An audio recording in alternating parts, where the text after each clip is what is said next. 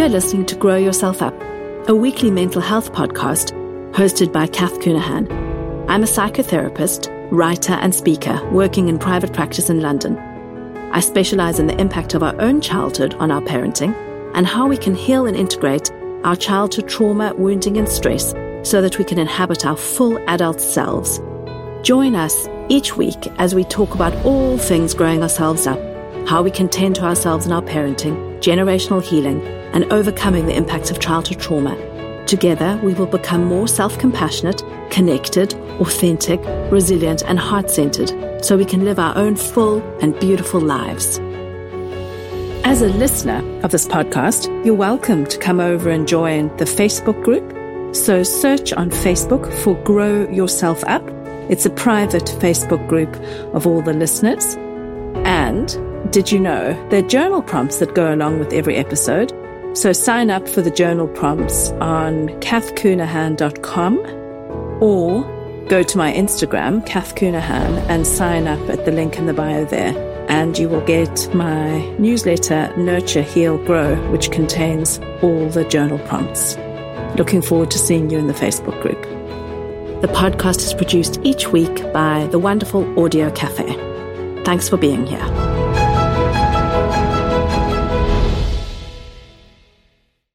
Welcome back.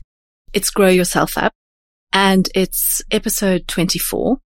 I'm recording this in mid-November 2022 and I'm going to talk about Christmas. For some of you, this might be really early, but I decided that since it's Thanksgiving in the US next week and there are multiple other uh, religious and non-religious holidays kind of scattered across the world, Hanukkah is also coming up in December Eid is much earlier in the year, but there are multiple um, other holidays. So this applies to any time that you're getting together with family and friends.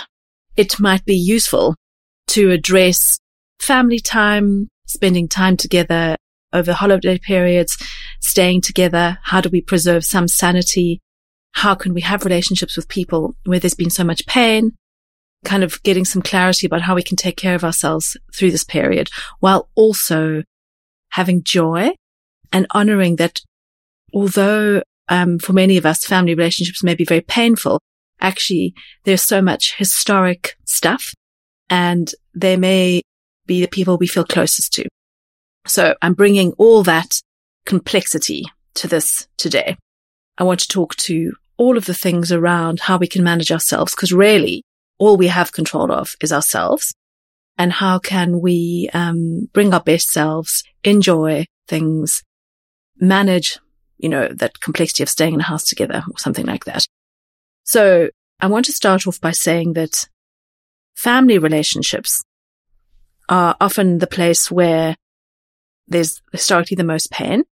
It's important actually to sometimes to acknowledge that, um, so my parents are dead, but I can acknowledge for myself that, um, my sibling relationships have been some of my hardest to negotiate in adult life.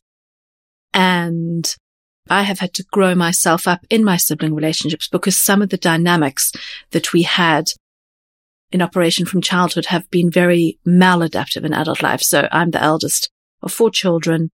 I was kind of the boss in some way. I took care of my mother. I fought with my dad about his drinking. There was lots of ways in which, um, I really kind of took the lead or took control. And that doesn't work in adult life as a dynamic. It also, it, you know, if you're constantly giving people feedback or advice, it's really annoying for them. And it also takes away their own sense of agency. So I've really personally had to not do that. And so I can speak both professionally um, from working with clients on these type of issues, but also personally that acknowledging that your sibling and family relationships are some of the hardest and you still may really want to continue. I know some of you listening will have a no contact boundary in place with some of your family members. And, um, that's great. And if that works for you, that's great. I am in a good relationship with all of my siblings and that has taken work and, you know, renegotiating how we each are in adult relationship and honoring ourselves while also honoring our impact and understanding our impact and understanding how we may blindly operate from old patterns is really important. Let me give you an example. My siblings and I each have a slightly different culture in our homes. We do things differently. And when we come together, it's important we respect that. And how do we actually do that? You'll notice that I'm referring a lot to sibling relationships because that's applicable to my life. This applies though in all relationships actually. Um, and in your family, you can apply this to your parents, your in-laws, aunts, uncles, cousins, everyone. It's all about how you hold yourself in relationship and how you hope you can be. So think about the state that you would like to be in when you're on any kind of holiday gathering or in someone else's house. And I'm hoping this episode will help you with kind of holding yourself. And also, if any of you are worried about data protection or GDPR, uh, just to let you know, I have asked my family if it's okay if I share some of the stories that are coming up. So don't worry about that. So when we kind of are planning a holiday period, what can often happen in families is that old dynamics come into play. And if you have always pleased your parents or if your partner, if you have a partner pleases their parents, then the wishes of those parents may dominate everything and um, you may find yourself completely run ragged and racing all over the place to please that that relative or this relative or that set of friends, and never pausing to actually notice what is it that you would like to do over this holiday period. Now, I'm going to speak about um, Christmas. I was raised in a um, strong, strict Catholic home, so um, Christmas was always a, a time of celebration and family time. So notice what fantasies are you bringing about Christmas? What fantasies are you bringing about your own holiday period? Does it feel like you need to recreate something for other family members? Does it feel like you need to play a part in creating their fantasy? And how does that normally play out? Does that mean you all have to go to the same house? Does it mean that um, that person does all the cooking? Really get a a clear view of what you're signing up for before you sign up for it because often, so the fantasy of how we think things should be or how we think they are going to be is what actually trips us up. My siblings and I committed. So my parents are both dead. And after they died, my siblings and I committed that we would still each do Christmases together. So we would alternate if we had partners. So we committed that we'd do like sibling Christmas and then um, an alternate Christmas, sibling Christmas, alternate Christmas. And we were spread between the southern hemisphere and the northern hemisphere. So we acknowledged that we would alternate that as well. And um, on one of the first like big trips, which was like a massive um, kind of fantasy, we went through a huge process of selecting where to go. We picked um, Italy, so we decided we would go to Tuscany over Christmas, and there was a very adult um, process actually around deciding which specific villa we would stay in. We each found um, multiple options. We had a spreadsheet. We um, each voted on the options. We we really spread that responsibility, and it, it really boded well for a really wonderful trip because of the way that we'd organized it. First, it was very collaborative. Everyone was involved. Everyone's opinion was very important. No one was was more or less important than anyone else, and we all really um, were excited to go on it. And the trip was lovely. It had some really, really lovely aspects to it and there was quite a lot of complexity that arose. It was the first time that uh, two families had had children. So previously, when we'd been on a big Christmas holiday together, there was only one baby, and we all were absolutely delighted with him and kind of oohed and over that. And then this next time, there were um, babies and toddlers, and there were some challenges around some of the stuff with the baby and the toddlers, and it, it culminated essentially in in a huge, huge fight where I was worried that, ooh, I think we were all worried actually that our brothers and my brothers-in-law would come to blows, that we would actually have some sort of physical fighting. And it was very stressful for everyone involved. There'd also been something on Christmas Day where I had had a, I think an argument with my sister-in-law over potatoes. And this might sound ridiculous as you listen to this, but these are the things that play out over family holidays. I had wanted to roast them in like a f- fat and um, she wanted to do them with rosemary or vice versa.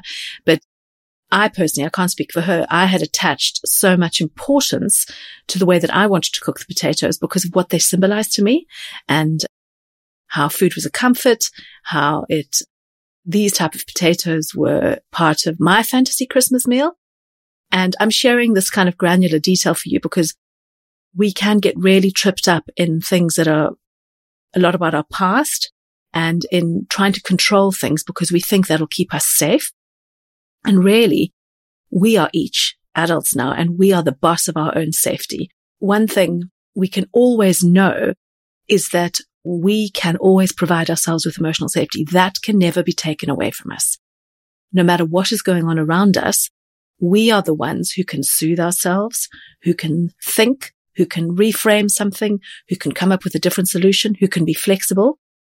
We don't need the environment around us to give us that safety because we are adult now. And if necessary, we can always remove ourselves. But the idea that other people will give us that safety is not always true.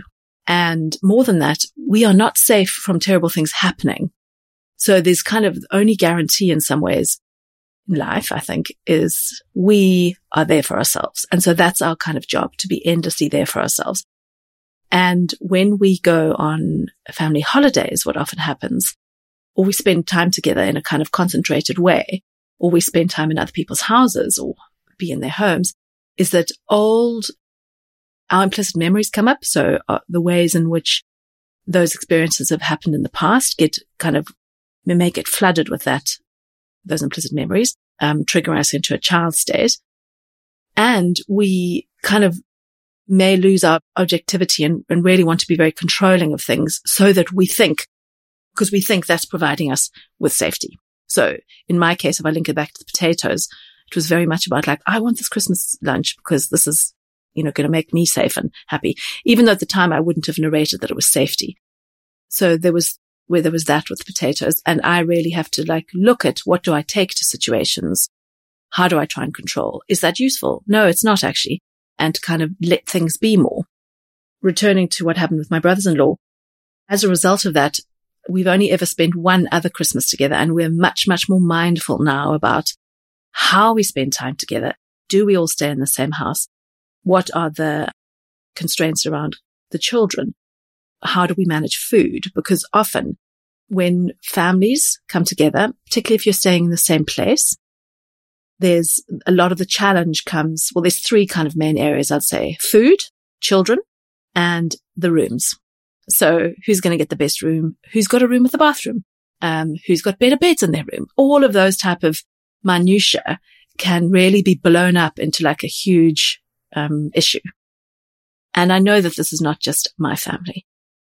So if we, if we kind of look at those issues in, in turn, so if you're planning to have Christmas with either friends or family, or, or you're celebrating, um, Jewish New Year, or you're celebrating New Year, or you're celebrating Hanukkah, or you're celebrating Diwali's just been, whatever you're celebrating, wherever you're coming together in big groups where there's um, time for tension, what can you do um, up front? How can you plan so that everyone kind of partakes in things and everyone gets a chance to um, have their preferences and that it's clear who's going to manage things. So I, we have found um, that planning food or doing meals um, sometimes separately can be really helpful and then coming together for specific meals, often out in restaurants can be really helpful. Thinking about children. Everyone has a slightly different way of parenting, a slightly different way of how you deal with bedtime on holiday, how you deal with bath time. Where do you relax your routine? Where does it feel comfortable to relax your routine? Is the routine actually really important for everyone to feel um, anchored? And so see if you can flesh that out beforehand because you may be going on holiday with friends or family members who have no routine and who are happy for their children to go to bed really late or um, they don't stick to a set thing of meal times. And that alone will cause conflict if you don't kind of understand that ahead of time because the dynamics of totally different timetables are very, very stressful. So kind of see if you can try and get ahead of the curve in that way and understand if your sister or your brother and their partner's parent in a totally different way, maybe you don't want to stay together. Or maybe you want to stay together and perhaps you stay in a house where they've got two kitchens and perhaps you separate out at 6 p.m. and you do separate suppers or something to really honor both of the processes in both those families. Because what we don't want to get into is assuming that our process is better than someone else's. Everyone has their own free will to choose how they run their families. And particularly in dysfunctional families, we've often been so much in each other's business that we feel that it's our job or our business to constantly comment on other people, to give them free advice all the time, to criticize or to just kind of give our comments. And I think I shared really early on in this series of podcasts how when we've grown up in a family where we've been enmeshed and boundaries haven't been allowed, it is like we're all stuck in the same strawberry jam and we all kind of up in each other's business. And what we really want to do is carve ourselves out of that. And that means that we give ourselves respect and we allow ourselves boundaries and we also give everyone else respect and boundaries. And so we don't feel that it's our job to comment on them or to tell them how they could better themselves or better their children or better their routine. We kind of acknowledge that's your business. I want to give you some wisdom from actually from Alcoholics Anonymous. So AA have got um, a set of three questions that are often used as a kind of a way to ponder, should I say something? And the questions are, does this need to be said? Does this need to be said now? And does this need to be said by me? And I personally find those questions really helpful in negotiating family dynamics because I might think a whole lot of things. I might discuss a whole lot of things with my own partner. Um, I might write some things in my journal, but none of that needs to come into the sort of field if it's not necessary. And often the answer to those questions, so the questions again are, does it need to be said? Does it need to be said now? And does it need to be said by me? Often the answer's on three no's. And yet, if you, like me, have been the older caretaking sister, you might have felt that it's your job to dish up that. Or as a younger sister or a younger sibling who may not have seen agency, you may put yourself in a, in a position of believing that what your siblings say is the absolute truth. It's not. So really kind of notice that. Notice how those questions land with you. It might feel very unfamiliar to even consider um, holding your tongue. It might feel that that might bring a lack of closeness. I have had to really myself go through a process of learning that my siblings can't be my parents. So particularly in the postpartum period when I really, really struggled, I wanted care from them, which they were not able to give. And one of my sisters and I had a lot of um, conflict around that time and around when I had children because she really struggled with how much I struggled and she didn't want to hear about it. And I felt really resentful that she didn't want to hear about it and that she couldn't kind of give me what, what I needed. But that wasn't her job she cannot fill, fill the role of a dead mother or a mother who was never actually really there, um, truly for us. And so there's great pain and grief in that, but it also frees up our sibling relationships in the present moment to notice what we can offer each other. Like where can we be supportive and loving and really connect and use that historic closeness to create beautiful adult relationships. And I personally am deeply grateful for the work that I've done and, um, and that all my siblings have done actually so that we can still be in contact. We can still be loving. We can notice some of the dysfunction and we can kind of, it's a great sadness, a terrible sadness that it almost makes me tearful now as I say this to you. But when we didn't get what we needed first time round from our parents, other adults can't really give it to us. We have to love ourselves unconditionally and then turn up in our adult relationships and ask for help. But we can't kind of splatter our childhood trauma all over our adult relationships and hope other adults will rescue us because that's not their job. And it's too much pressure actually as well. So that unconditional love that comes from ourselves. We love ourselves unconditionally. And I can now love myself unconditionally and present myself sometimes in my sibling relationships and ask for what I need and I get it. And it's very loving and it's very beautiful. But you know, we have to manage our own, our own child state and soothe our inner child. So I really want to urge you ahead of time to think about your needs, to think about, oh, actually, it's not going to work for us to drive cross country like multiple days because that's going to exhaust us. We're going to feel stressed and we're not going to have any enjoyment and we're just pleasing people. Notice that. Say that to whoever's trying to invite you to places. Acknowledge that you may get pushback on that and that that's okay. You can sit with displeasure from some of your, your family members or your friends. It's not your job to please everyone. if you're planning on staying in similar or the same accommodation, like in the same house, look at the rooms really honestly. Have a discussion about, um, this one's got a better bathroom or that one's got a bed or you need space for a cot and acknowledge that you're happy to give those rooms up or that it's actually really important for you that you have this room. Like notice your needs. If there's a massive discrepancy in the rooms, maybe adjust the price. Really notice how you can each get your needs met and have a, as honest a discussion as you can.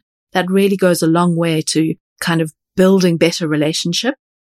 One of the things that we talk about in my family is being on stage, being on stage and off stage. So on stage is when we're behaving well, when we're being respectful and boundaried and not dishing up tons of free advice or commenting on each other's children or each other's like discipline or anything like that, where we just kind of really mindful of where we have influence and where we don't, because really all we can control is ourselves. We don't control our own children. We, you know, we guide them and we parent them, but you know, we can't control them. We certainly cannot control someone else's children. And it's not our job to start dishing up lots of advice about other people's children. If someone asks us specifically for help, that's a different issue. If they ask us for our opinion or say, how did you deal with this issue? That's different. But we kind of, and we laugh about this as a family, this idea of being on stage, because sometimes we go spectacularly off stage. Um, but being off stage is kind of when everything falls apart. You know, try and be on stage as much as you can. Notice what you need to do to help yourself be on stage. Notice what it is that feels that makes you feel like you're going to have a successful day on Christmas. For some of us, that might be going for an early morning walk. It might be that we really prioritize doing some yoga stretching in the morning. It might be that we really, so I love my own specific English breakfast tea. So I take that when I go places and that makes me feel grounded and comforted because then I know I can have a lovely cup of tea. When I go to my in-laws in France, I take my own tea because you can't get the tea that I really like in France. And that makes me feel like content and grounded and like I'm taking care of myself. And I love my cups of tea. So I take that. It might sound very like fussy to you, but that's one of the ways that I take care of myself. So notice what makes you happy. Do you love like oat milk and there's no oat milk in the place that you're going? Take the oat milk with you then. Like do the things that you need to do to make sure you have a nice time, as nice a time as possible. You know, when you're all together in a house with lots of children sometimes it can really help to have others over to dilute dynamics that are tricky. Notice if that's helpful. You might all find it much easier to be on stage if you have a friend there. So notice how can we mix this up so that we can all have as nice a time as possible? How can we really celebrate being together and be as adult as we can? Does that mean we need to invite like another family? Maybe that will help us really notice what does that in your family. Try and be as clear about your intentions as possible. Notice that some of you are sensitive and some are less so. So I'm much more sensitive than certainly than one of my sisters. And so I can get much more upset about things or sometimes, um, not, um, pull back enough or sometimes lose a bit of perspective. So, you know, notice maybe some people are more sensitive. Maybe some people are less sensitive. So you can, you can narrate that in the group as well. That's really helpful to do that sometimes this idea, I think I've just mentioned success criteria, but what is your success criteria? What would make you, just yourself, have felt like you've had a successful day? You know, maybe that's sitting in your pajamas all day and eating quality street on the sofa, or maybe that's eating pumpkin pie over Thanksgiving and not getting out of your onesie or something. Whatever that is for you, try and see if you can have a day like that, or you can build in time like that for you to really make you feel like you're also having a good time.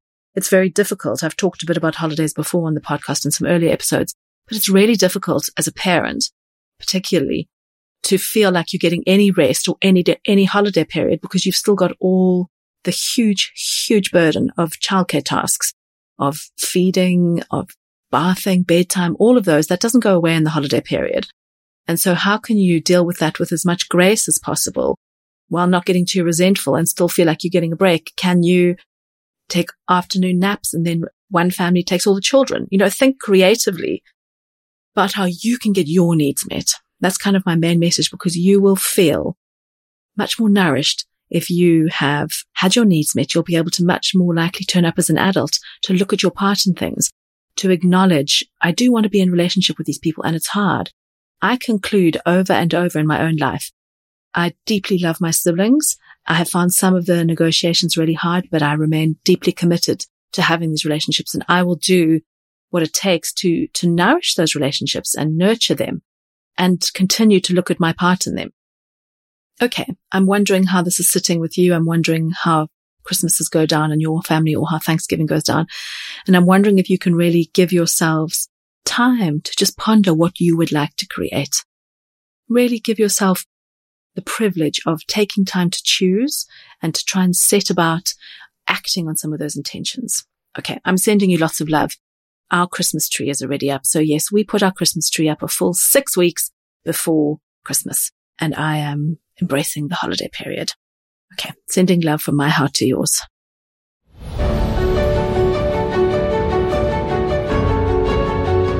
You've been listening to Grow Yourself Up, hosted by Cath Counihan. We'll be back next week with a new episode supporting you to better understand and tend to yourself for more heart centered, connected, authentic, and resilient living.